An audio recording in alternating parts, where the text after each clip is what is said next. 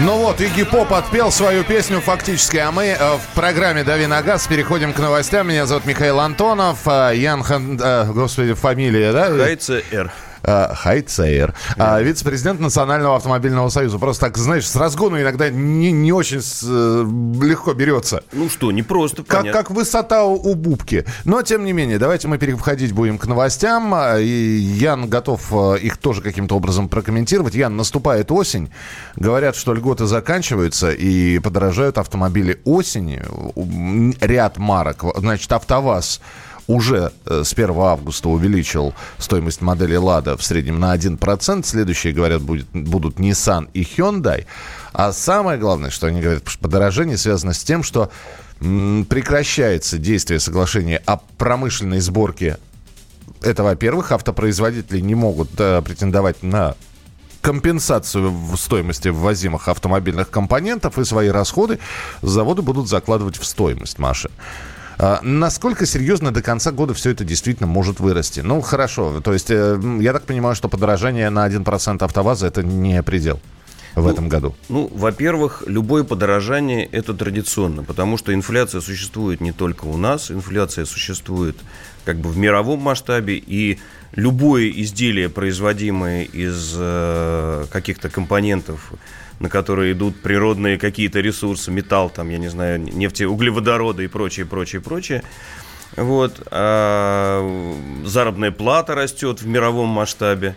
Да, соответственно, автомобили дорожают.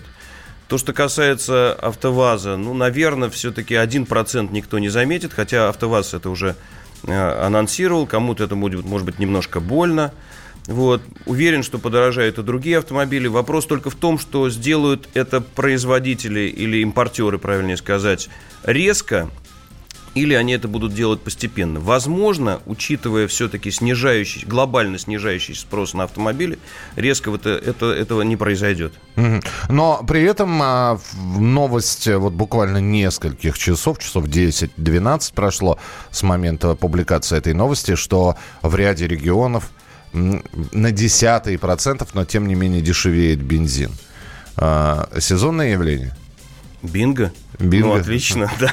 Ну что, сезонное, наверное... Закон физики. Где-то прибавилось, где-то убавилось. Конечно, знаете, опять, если взять опыт зарубежных стран, то если мы, предположим, Европа, да, то когда мы можем, ну, находимся, например, там, две недели, да, и мы путешествуем на машине, мы можем увидеть изменение стоимости бензина там каждую неделю, да, плюс-минус там пять-десять центов, вполне себе это происходит. У нас это практически невозможно, поэтому в нашей стране снижение на э, какие-то копейки э, стоимости бензина – это э, чудо. Ну, а для остального мира это традиционно.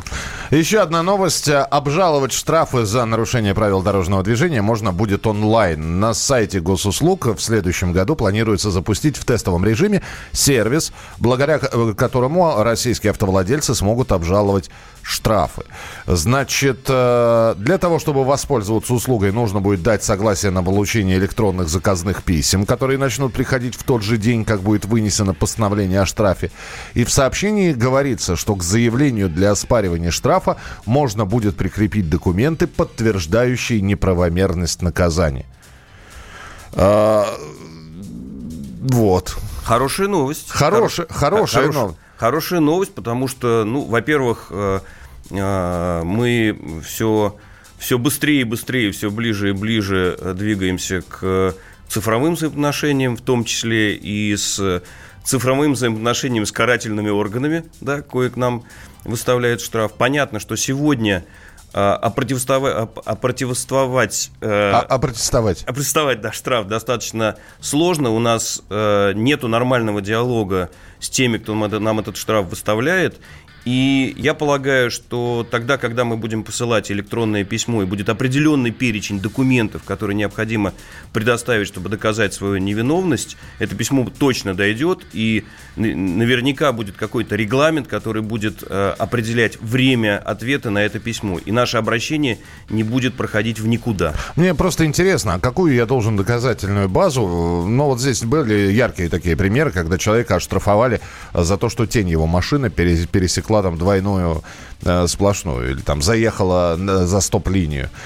Как он может опротестовать это и какие предоставить доказательства, что это тень? Когда, ребята, вы прислали мне штраф, как человек может доказать, что это не его машина, и это подделка, например, это просто номер-двойник кто-то повесил? Как он может доказать, что его не было в тот день, когда, значит, а ему штраф пришел? Какую доказательную базу-то собирать? Ну, понятно, что э, не всегда работает презумпция невиновности, да, и тень у нас важнее самого автомобиля, но, тем не менее, например... Если это э, в особенности там подложные номера, то есть не ваши, да, у вас одна марка автомобиля. Значит, а ты там... должен сфотографировать да. свою машину. Ну, смотрите, мы сегодня научились пользоваться каршерингом, и никто ж не стесняется сделать фотографии после того, как ты припарковался, да? Потому что очень известная тема как раз, когда ты, например, поставил колесо на уровне линии, а твой бампер выходит за линию, угу. да, и тебя, вот, может себе представить, нередко могут увезти. Ну, сделаем фотографии, пришлем. Дальше...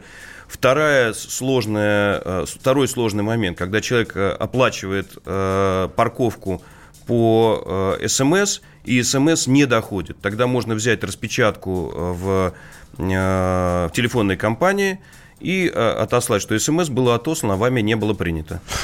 Ну, дай бог, если это заработает. Обещают в двадцатом году, непонятно, с самого начала года или нет. Ну и у нас минутка буквально. Продажи электромобилей в России выросли вдвое. Тоже повод порадоваться, хотя, знаете, до каких-то огромных цифр, что у нас электромобили развиваются, продаются, и все это идет все семимильными, значит, шагами, нельзя.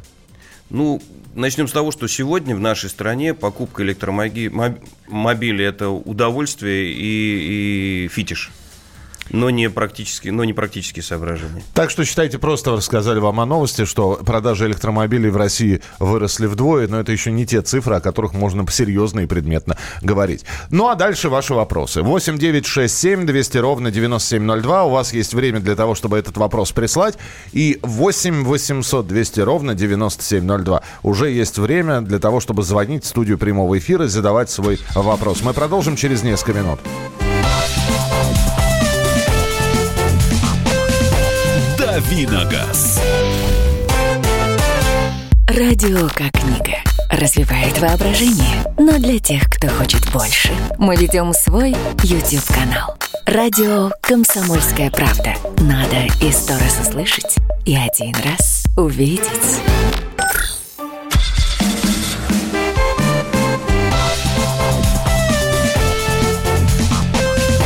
Дави на газ. Итак, друзья, мы продолжаем. Ян Хайцеэр, вице-президент Национального автомобильного союза. Я Михаил Антонов. Готовы отвечать на ваши вопросы. Ну, Ян готов отвечать, а я готов эти вопросы произносить. восемь девятьсот шестьдесят семь двести ровно девяносто семь ноль два. восемь девятьсот шестьдесят семь двести ровно девяносто семь ноль два. Евгений спрашивает. Здравствуйте. Мнение эксперта относительно аккумуляторов для автомобилей с системой старт-стоп. Если ее отключить на автомобиль, то возможно ли использовать обычный аккумулятор? Ну, одинаковый аккумулятор. Но никаких суперспециальных аккумуляторов нету.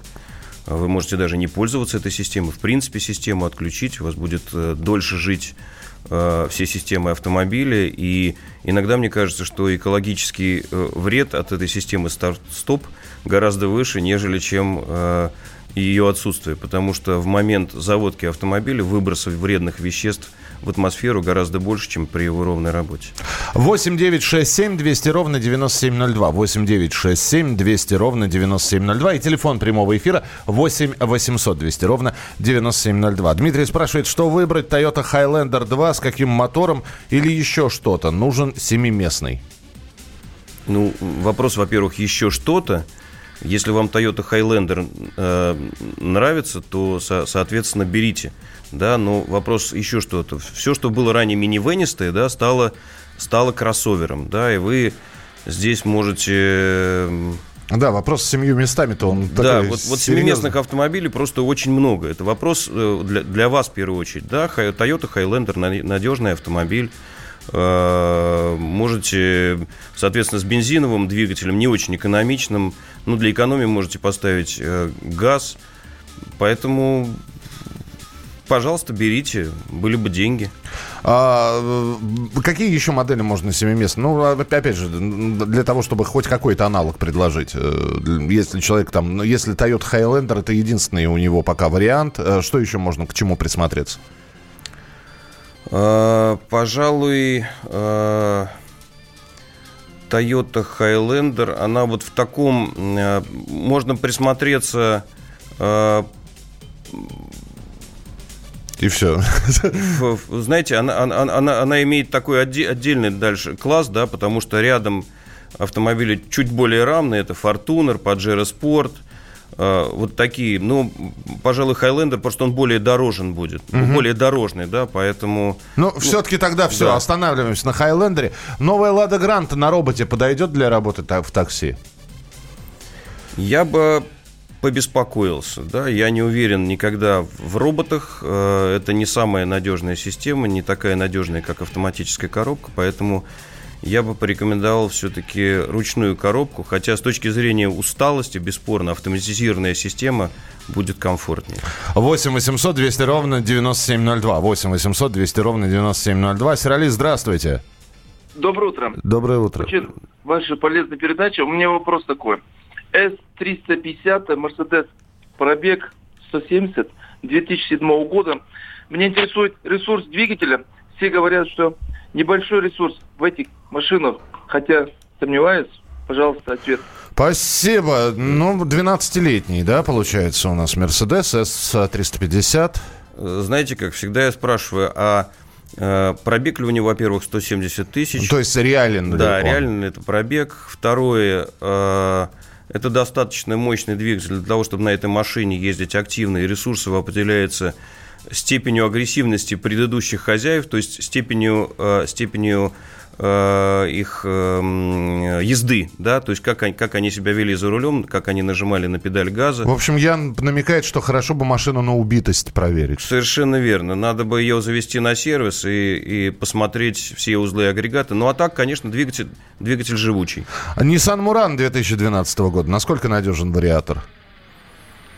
Это не топовый вариатор, но ездить можно. восемь восемьсот двести ровно девяносто семь ноль два. Александр, пожалуйста, слушаем вас. Доброе утро. Доброе. Скажите, вот такой вариант.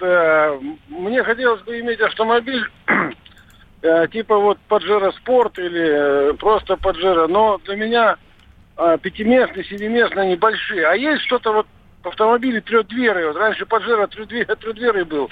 И как бы все устраивало. Ну, на нашем рынке трехдверные автомобили уже не представлены, их просто нерентабельно э, сертифицировать, потому что спрос на них очень маленький. Да, в теории есть и э, Pajero двух, э, двухдвер, трехдверная, и э, Toyota Prado, но они на российский рынок официально не поставляются. То есть, э, либо это привезенные уже эксплуатируемые, либо тоже. Старые. Либо да, очень либо старые, старые, да. Поэтому вам выбирать придется. восемь восемьсот двести ровно девяносто семь ноль два. Доброе утро. Сдали машину в трейд-ин. Прошло уже больше двух недель, начали приходить штрафы за тот период времени, когда машина уже была сдана. Записались в ГИБДД, чтобы снять с учета, но кто все-таки будет оплачивать эти штрафы? Ну, оплачивать штрафы будете вы, а потом судиться с новым владельцем. То есть пока оплачивать штрафы? Да, а... если, вы, если, вы, если машина не оформлена, вы должны написать заявление э, о том, что машина продана, приложить договор купли-продажи, ПТС, в котором внесли, внесли э, имя нового владельца, и, соответственно, оспорить это. Э, незаконопослушный вопрос сейчас будет, а если не платить?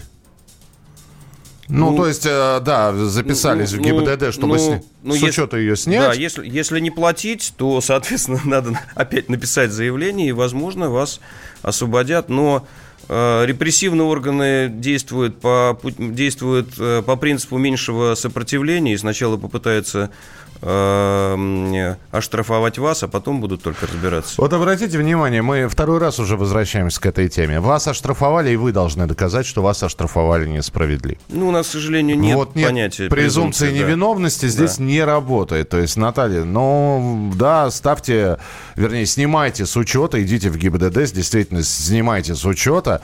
Ну, а дальше уже либо действительно оплачивайте штрафы и подавайте в суд на нового владельца, Но там, мы же знаем, еще и судебные издержки. Либо, я не знаю, может быть, вам в ГАИ все-таки проконсультироваться. К сожалению, что они... люди становятся часто жертвами вот этих вот штрафов, когда машины не ставятся на учет, а носятся по дорогам, нарушая все правила дорожного движения.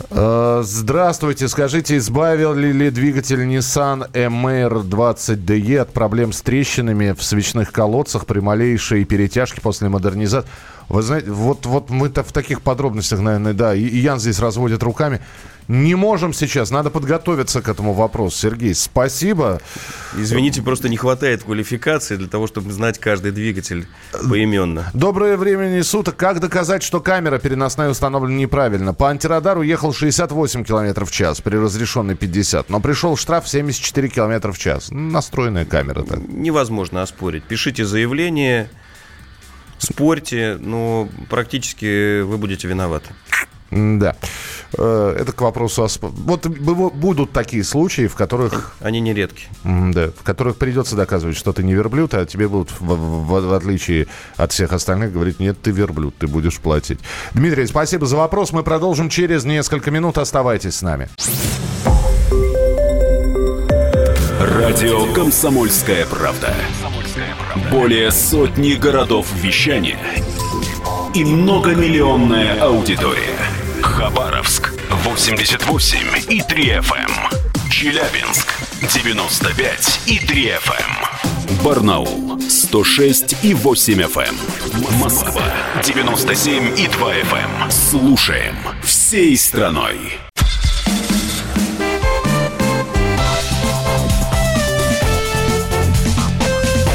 Дави на газ.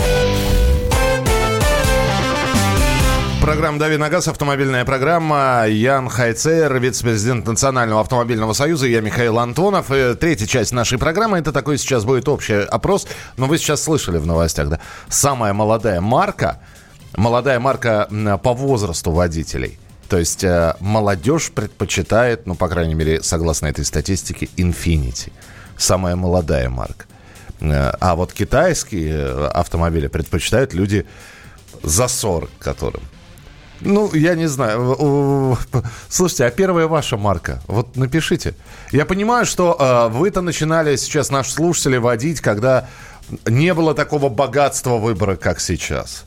Э, у, у кого-то первая иномарка, может, была битая, перебитая, крашеная, перекрашенная, э, пригнанная из Германии и, и прочее, прочее, прочее. Вот, Ян, у тебя первая машина, вот самая-самая такая. Моя самая первая машина была, был автомобиль «Иж Комби». Ну, Ох, это, по ты... сути, «Москвич», да. э, вишневого цвета, соответственно, там была задняя рессорная подвеска, пальцы либо стучали, либо не стучали, э, бензина жрала, э, или, или бензин жрет, или пальцы стучат, или заводится зимой, и, или не заводится. Причем жрет бензин любой, пальцы стучат фактически тоже от любого бензина. Да, да. А возраст какой у тебя был? двадцать э, с половиной лет, двадцать один, ну, почти двадцать один год был первый мой автомобиль куплен. Затем у меня, кстати, произошло, э, произошло изменение. Подожди, значит, держи, держи да. сейчас эту историю при себе. Итак, возраст, друзья, ваш возраст и автомобиль. Сколько вам было лет, первый автомобиль, ну, такой ваш-ваш, не, не, не папа поддал покататься, да, а вот именно ваш, может быть, купленный за ваши первые заработанные деньги, подарок от родителей. Итак, в каком возрасте это произошло, когда, когда вы потеряли автомобильную девственность, простите. В каком возрасте это было? Я не спрашиваю, в каком году, потому что у кого-то это восьмидесятые, у кого-то девяностые, у кого-то нулевые, но возраст и первый автомобиль. восемь девятьсот шестьдесят семь двести ровно девяносто семь ноль два. восемь девятьсот шестьдесят семь двести ровно девяносто семь ноль два. Сейчас будет история автомобильного мира. Прости, что прервал. Да. Но, и э, я так забыл добавить, что это был не персональный мой, мой этот автомобиль, да, этот автомобиль был куплен на двоих, потому что денег на одного не было, и мы по очереди пользовались этой машиной. А вот следующая машина у меня уже была семилетняя шестерка, на которую я сел, ну, по ощущениям, как на «Мерседес» после «Москвича». А после шестерки первая иномарка? А, «Гольф-два». Нормально. Это был праздник, да, пробег у него был бесконечен. Знаете, как хорошая фраза тогда ходила, вот это насчет переходных автомобилей, переходящие из прошлого в вечность. Угу. Вот такая была модель «Гольф-два». Конечно, удовольствие было невероятное по сравнению с любым отечественным авто. Ну, ломался он часто, конечно. Так, что вы пишете? ГАЗ-тридцать один ноль двадцать девять развозил курей. Ну, это такая рабочая машинка. Я не знаю, насколько вот... Мы, мы же сейчас даже... Знаете, это, это как... Простите, меня спросят: Миш, а ты на чем первый раз поехал? Я вам назову, на чем я поехал. Это был автомобиль «Урал» в армии. В армии я поехал на шестьдесят шестом первый раз. Ну вот, понимаете, да. Но это ж не моя была машина. Ну да, я вот как раз учился. Доброе утро. Первая машина была ВАЗ-двадцать один ноль тринадцать. Это Дмитрий из Красноярска. В сем... А во сколько, в каком, в каком возрасте все было? Первое авто «Горбатый». Мне шестьдесят. Бывает. Сочувствую. двадцать один ноль один, семьдесят шестой год, в двадцать пять лет. В двадцать восемь ВАЗ-двадцать один ноль четыре. В двадцать два года ВАЗ-двадцать один ноль восемь, девяносто второго года выпуска. В двадцать лет Москвич Иж четыреста двенадцать. Ирина в девятнадцать, Нива двухдверная. Красота какая. двадцать два года Калина седан. ВАЗ-двадцать один ноль одиннадцать из Германии. Сам пригонял в девяносто третьем году. Красного цвета. двадцать пять лет. Toyota Starlet. Дизель, восемь, э, дизель восемьдесят седьмого года выпуска. Руль левый. Редко, редкий автомобиль. Ничего себе. Невероятно. В двадцать четыре года тесть подарил бэ эм вэ тройку восемьдесят второго года на свадьбу. В тридцать один год Горбатый. Принято. двадцать семь лет. ВАЗ-двадцать один ноль одиннадцать семьдесят шестого года выпуска. Nissan Qashqai. В двадцать пять лет купил на первые кровные. Первая иномарка Audi в двадцать восемь лет. Слушайте, ну прилично, очень здорово. Opel Ascona, первая иномарка с мотором один и девять из Германии, девяносто третий год. восемь восемьсот двести ровно девяносто семь ноль два. Павел, здравствуйте. А, добрый день, да, это Павел из Приморья. Да, Паш, привет. тридцать три года. Так. Бросил, бросил пить, меня мама подарила Таунайс автобус. четыре ка двигатель, изумительный бензиновый двигатель, заводился при минус сорок, вообще без проблем, ласточка. Но погибла в борьбе с УАЗиком. В борьбе с... В неравном бою, да? В неравном, да, он меня от бампера до бампера порвал, УАЗик. Паш, я надеюсь, вы в трезвом состоянии были? А я как раз же бросил пить. Ну, я вот на всякий, может, вы развязали а, из-за нет, радости. Нет, до сих пор уже пятьдесят три года, и я не пью. Ну и слава богу. Спасибо большое. Светлая память автобусу маминому. С восемнадцати лет работал на МАЗ пятьсот девять, свой авто ГАЗ шестьдесят девять. двадцать пять лет мне было. ВАЗ-двадцать один сто двенадцать, мой первый автомобиль, который пригнали из Москвы. А сейчас Джили и икс семь. Ну, неплохая Х- машина хорошая. Из китайских, да. Хорошая. двадцать девять лет папа отдал вас четверку. Так, э, э, доброе утро. Моя жена Дася хочет Паджеро Пенин. Мне он не по душе из-за размера. Что скажете?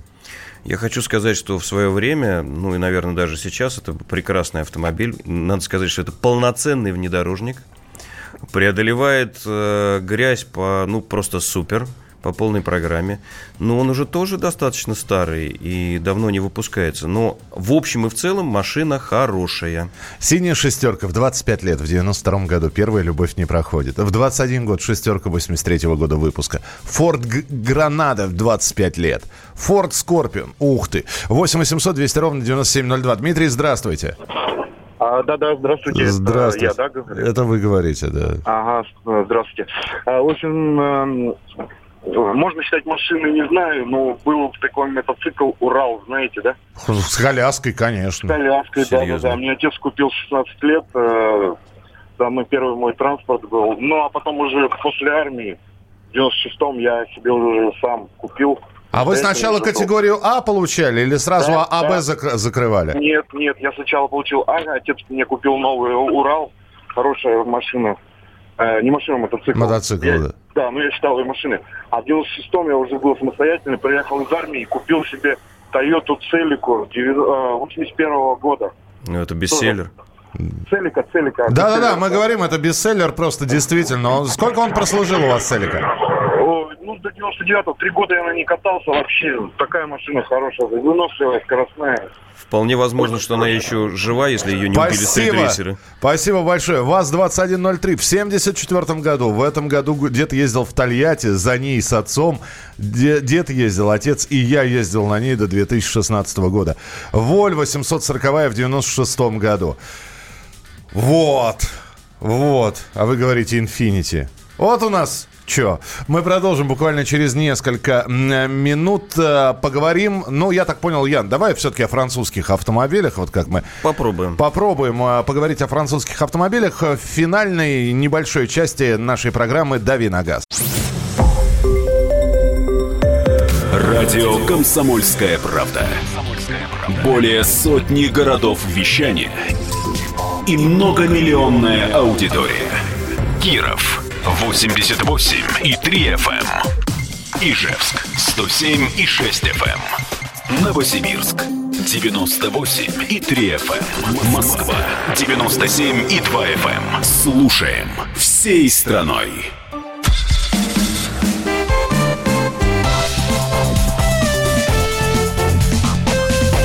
Дави на газ. Сейчас будет наша небольшая рубрика «Тест-драйв». Я напомню, вице-президент Национального автомобильного союза Ян Хайцеэр у нас сегодня э, в эфире в качестве эксперта. И завтра будет тоже. Но перед тем, как Ян начнет рассказывать, например, про недооцененные французские модели на нашем рынке, я снова представляю вам нашу рубрику «Субаризм». И мы продолжаем погружаться в культуру японского автомобилестроения вместе с компанией Subaru в рамках нашей рубрики. Каждый день вас ждет новый факт об этой легендарной компании, ее автомобилях, технологических решениях. Помогает нам в этом руководитель пиар-отдела Subaru Motor Наталья Руденко. Сегодня она расскажет среди нескольких типов двигателей и почему компания Subaru использует именно горизонтально-оппозитные. Только две компании в мире выпускают оппозитные двигатели для легковых автомобилей. На всех Subaru, кроме, правда, одного мотора с объемом три и шесть, размещен горизонтально-оппозитный четырехцилиндровый бензиновый двигатель. Так ради чего же нам стоило выбрать именно оппозит? При горизонтальном расположении цилиндров друг напротив друга сила инерции, возникающая при движении поршней, взаимно гасится, благодаря чему двигатель обладает хорошей равновешностью и низким уровнем вибраций. Невысокий уровень вибраций тем самым позволяет обойтись противовесами небольшой массы и не устанавливать уравновешивающие валы. В результате двигатель расходует меньше топлива и обладает лучшей отжимчивостью. Небольшая высота двигателя и низкое положение центра тяжести дополнительно улучшают быстроту реакции и повышают устойчивость автомобиля. Плюс к сказанному, конструкция горизонтально-оппозитного двигателя обладает большей жесткостью, что позволяет уменьшить механические потери при работе двигателя, тем самым увеличивая его ресурс. Это была руководитель пиар-отдела компании Subaru Motor Наталья Руденко. И в нашей рубрике «Субаризм» завтра мы расскажем еще один интересный факт об автомобилях Subaru. Поговорим о преимуществах симметричного полного привода. Ну а прямо сейчас... Французские автомобили. Мы вот сегодня так с Яном разговорились. И недооцененность французского автопрома, да? Совершенно верно. Для меня это странно, потому что традиционно россияне не любят французские автомобили, считают их ненадежными. Возможно, хуже других, но, к сожалению, на мой взгляд, это не так, потому что... Во-первых, недостаточно статистики. Недостаточно статистики, потому что недостаточно продаж, да, и чтобы сделать вывод, надо, чтобы автомобили ездило по дорогам много. Во-вторых, если смотреть на европейские дороги, то треть, то треть авто, которое мы встречаем, это французские автомобили. И я хочу остановиться на двух интересных, одинаковых по, по своему содержанию машинах. Это э, концерн ПСА. Два автомобиля. Первый автомобиль, так любимый в народе, не только в нашем, а везде, это, это, и тот и другой автомобиль — это кроссоверы. Первый автомобиль — это Peugeot три тысячи восемь. Надо сказать, что это автомобиль года, две тысячи семнадцатого года, да? И э, более свежий автомобиль Citroën C-Crosser пять. э, На самом деле это машины одинаковые, с разным интерьером, с одинаковыми двигателями, с одинаковыми, подчеркиваю, полноценными шестиступенчатыми айсиновскими коробками, что уже редко для автомобилей такого класса, а, как известно, все-таки полноценный старый добрый вечный автомат — это лучше, чем э, роботизированная коробка или вариатор. Они еще не достигли, как я говорил уже сегодня, своего совершенства. Поэтому вот есть два таких автомобиля, которых не так много покупают, но я бы, наверное, их рекомендовал. Не хочу останавливаться на ценах. Скажу только, что цены очень приемлемы. И остановлюсь отдельно там на каждой, на, на каждой из моделей. Да, да, только у нас... Сколько у нас? Минутки две, да, пожалуйста. Попробуй, по... да, попробуй, попробуй ускориться. Так. Автомобиль Peugeot три тысячи восемь. Очень хорошие материалы, из которых э, он сделан. Очень много опций, э, которые в базе у автомобиля, и очень недорого они стоят. Он переднеприводный, но там есть режим, который э, снег, грязь там и прочее, который компенсирует отчасти отсутствие полного привода. И точно такой же автомобиль Citroёn C-Crosser. Он сделан, конечно, очень специфически и э, очень на любителя по внешнему виду, впрочем, как и Peugeot три тысячи восемь, но с потрясающей комфортной подвеской. Так. Э, экономичные двухлитровые двигатели, ну, помимо автоматической коробки, о которой я сказал. И... Э, удовольствие от езды. Бесспорно удовольствие от езды. И я предлагаю всем просто прийти в салон и, и, и попробовать эти машины, чтобы оценить, оценить самостоятельно. И тогда, когда сегодня мы выбираем авто недорогое, но э, очень практичное, да, и с нормальным количеством опций, то я бы обратил внимание именно на эти автомобили. В общем, не все французы одинаково бесполезно, как считают многие, поэтому слушайте программу «Дави на газ», будете узнавать много полезного, интересного. Ян завтра обязательно появится в эфире, будем снова обсуждать новости, отвечать на ваши вопросы и э, рассматривать более детально ту или иную тему. Так что э, до завтра. Ян, спасибо, что был с нами в эфире. Продолжение следует. Завтра с семи до восьми часов утра по московскому времени э, программа «Дави на газ». Ну а впереди вас ждут не менее интересные программы на радио «Комсомольская правда». От чего зависит цена? От спроса и предложения. Поэтому любой экономист скажет, что радио «Комсомольская правда» – самый ценный товар на рынке. Ведь мы не берем денег за спрос, а от нашего предложения нельзя отказаться. Что происходит в стране и мире, и как это влияет на ваш кошелек? Разбираемся с экспертами в программе «Экономика». Никита Кричевский. По средам с семнадцати часов по московскому времени.